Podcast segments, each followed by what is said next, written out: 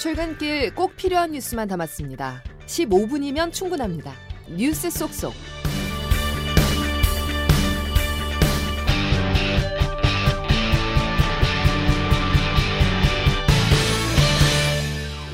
여러분 안녕하십니까? 12월 13일 수요일 CBS 아침 뉴스 김은영입니다.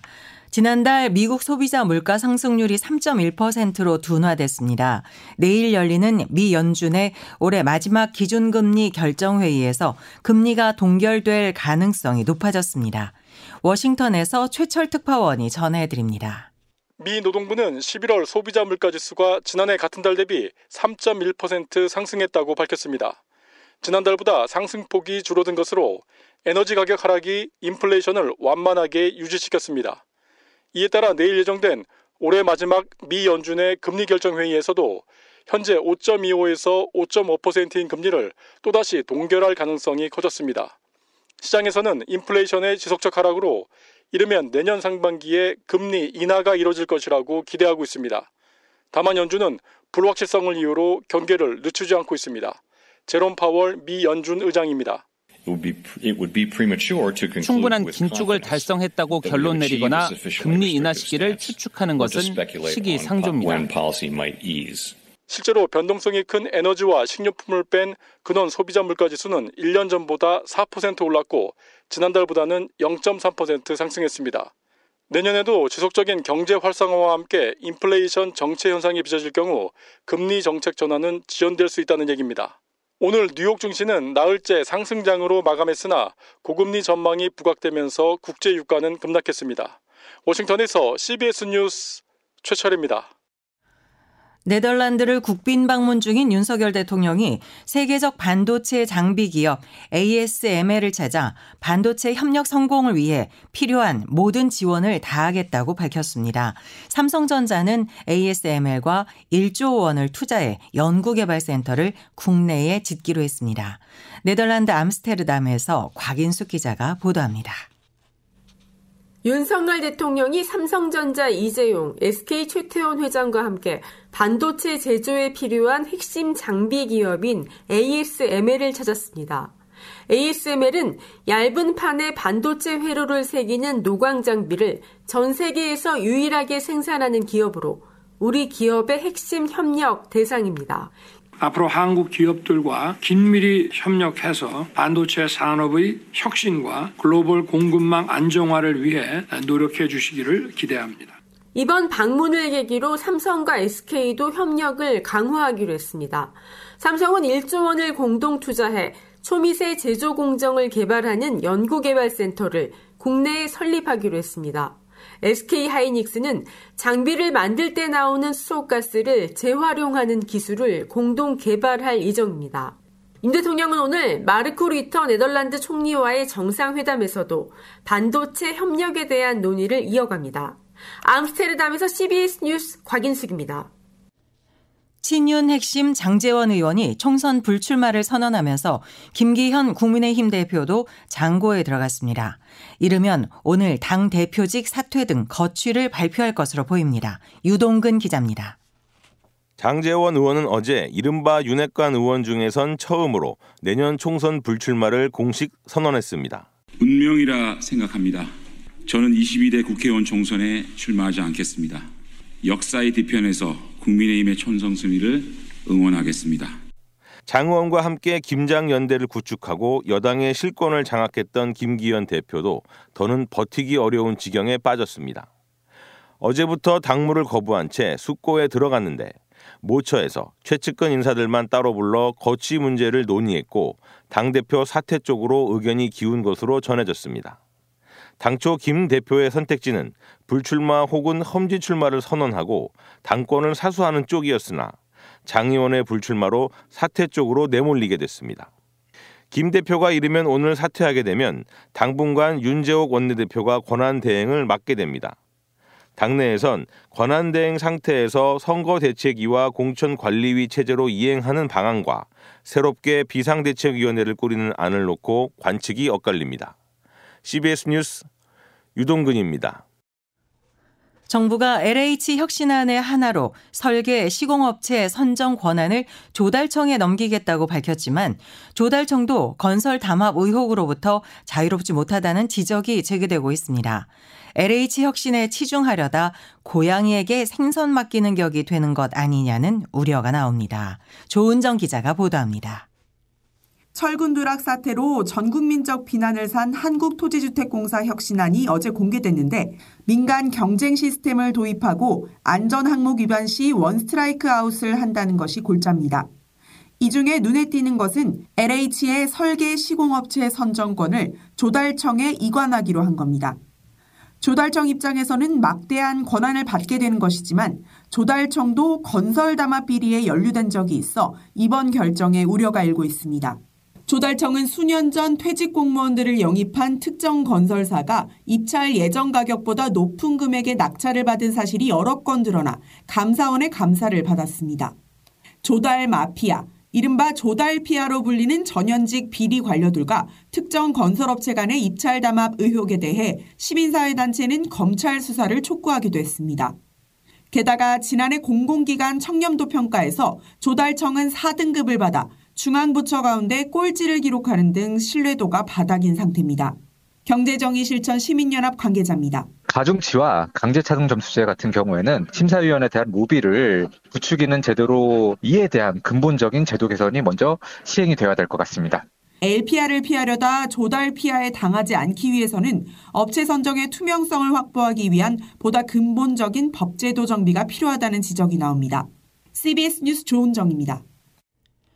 경북 봉화군 영풍 석포재련소에서 설비를 교체하던 협력업체 노동자 1명이 숨지고 3명이 다쳤습니다.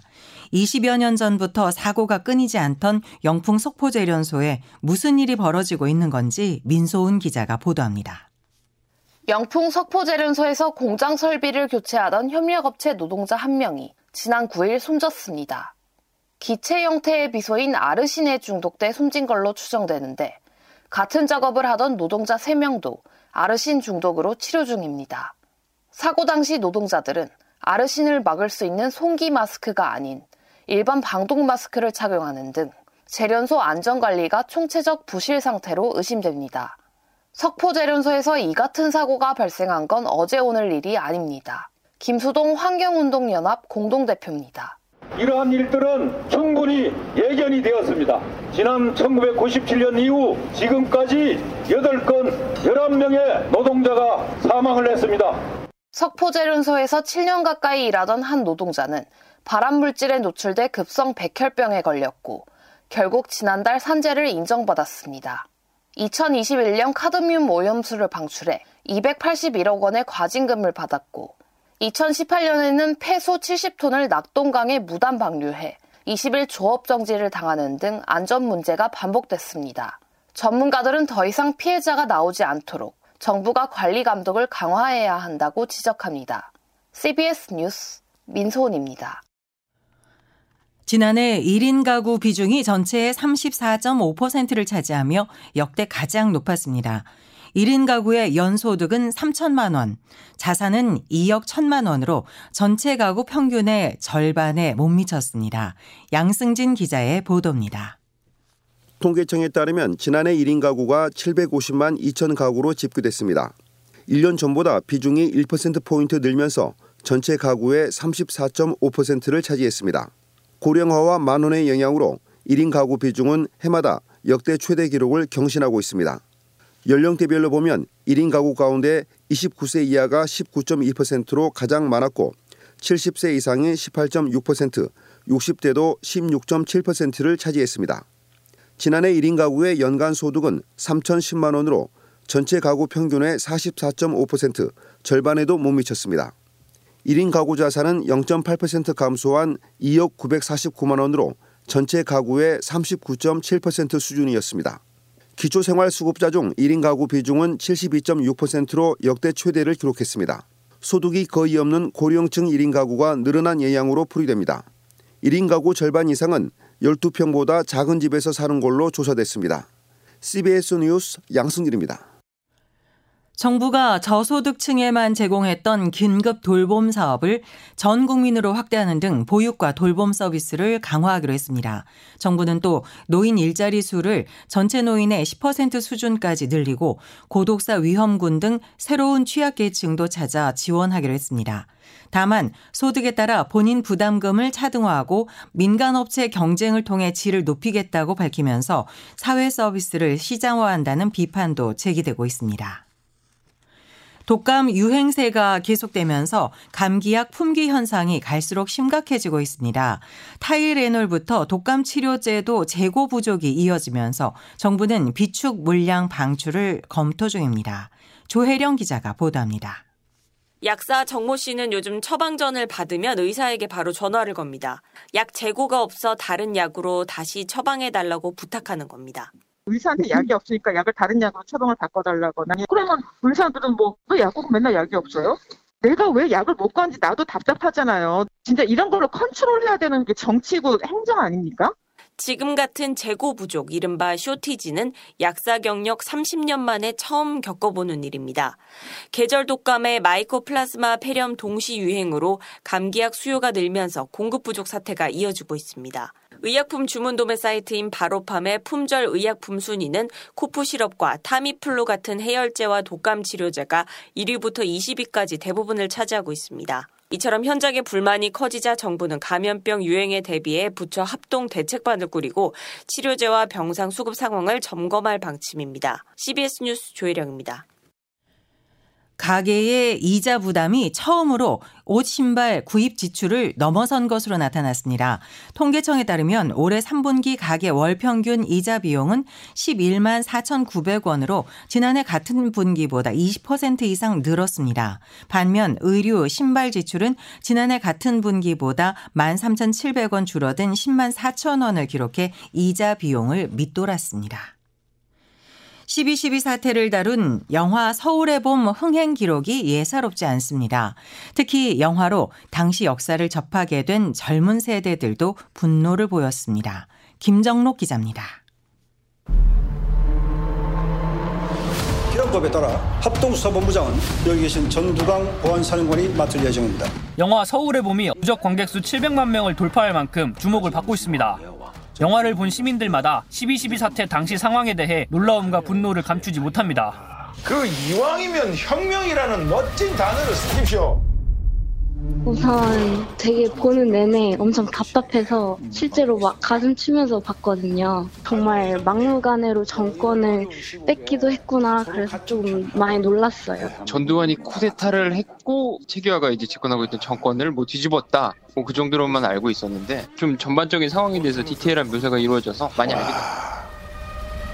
그렇습니까? 부산대학교에는 아직 오지 않는 봄을 기다리며라는 제목의 대자보가 붙기도 했습니다. 학생들은 대자보에서 신군부들이 제대로 처벌받지 않고 부와 권력을 거머쥐며 살아갔다는 것이 씁쓸하기도 하며 분노가 치밀어 오르기도 한다고 비판했습니다. 이렇게 영화가 흥행하면서 12.12 사태 당시 신군부 독재 정권과 그들의 현재 상황에 관심이 쏠리고 있습니다. 비록 역사적 단죄가 이뤄졌다고는 하지만 군부 독재 시절이 우리 역사에 남긴 상처는 아물지 못하고 있기 때문입니다. 5.18 민주유공자 유족회 등은 전두환 씨의 비자금 회수를 위해 전두환 추징 3법 통과를 촉구했습니다. 영화의 흥행세가 계속되면서 해묵은 옛일만 같았던 역사에 꼬인 실타래가 다시 풀려갈 수 있을지 주목됩니다. 실패하면 반역, 성공하면 혁명 아닙니까? CBS 뉴스 김종록입니다. 강도형 해양수산부 장관 후보자의 아내가 위장 전입을 했다는 의혹이 제기됐습니다. 더불어민주당 김두관 의원실은 강 후보자의 아내가 지난해 5월 2일부터 같은 달 24일까지 22일간 원래 거주지와 다른 주소에 전입한 것으로 파악했다고 밝혔습니다. 김두관 의원은 음주운전과 폭행 전과에 대해 그 뒤로는 최선을 다해 살아왔다던 후보자가 이번에는 위장 전입 논란까지 불거졌다며 후보자 사퇴를 촉구했습니다. 했습니다.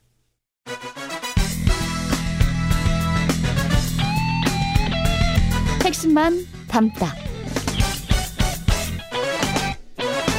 Save your time. 이어서 날씨를 이수경 기상 전문 리포터가 전해드립니다.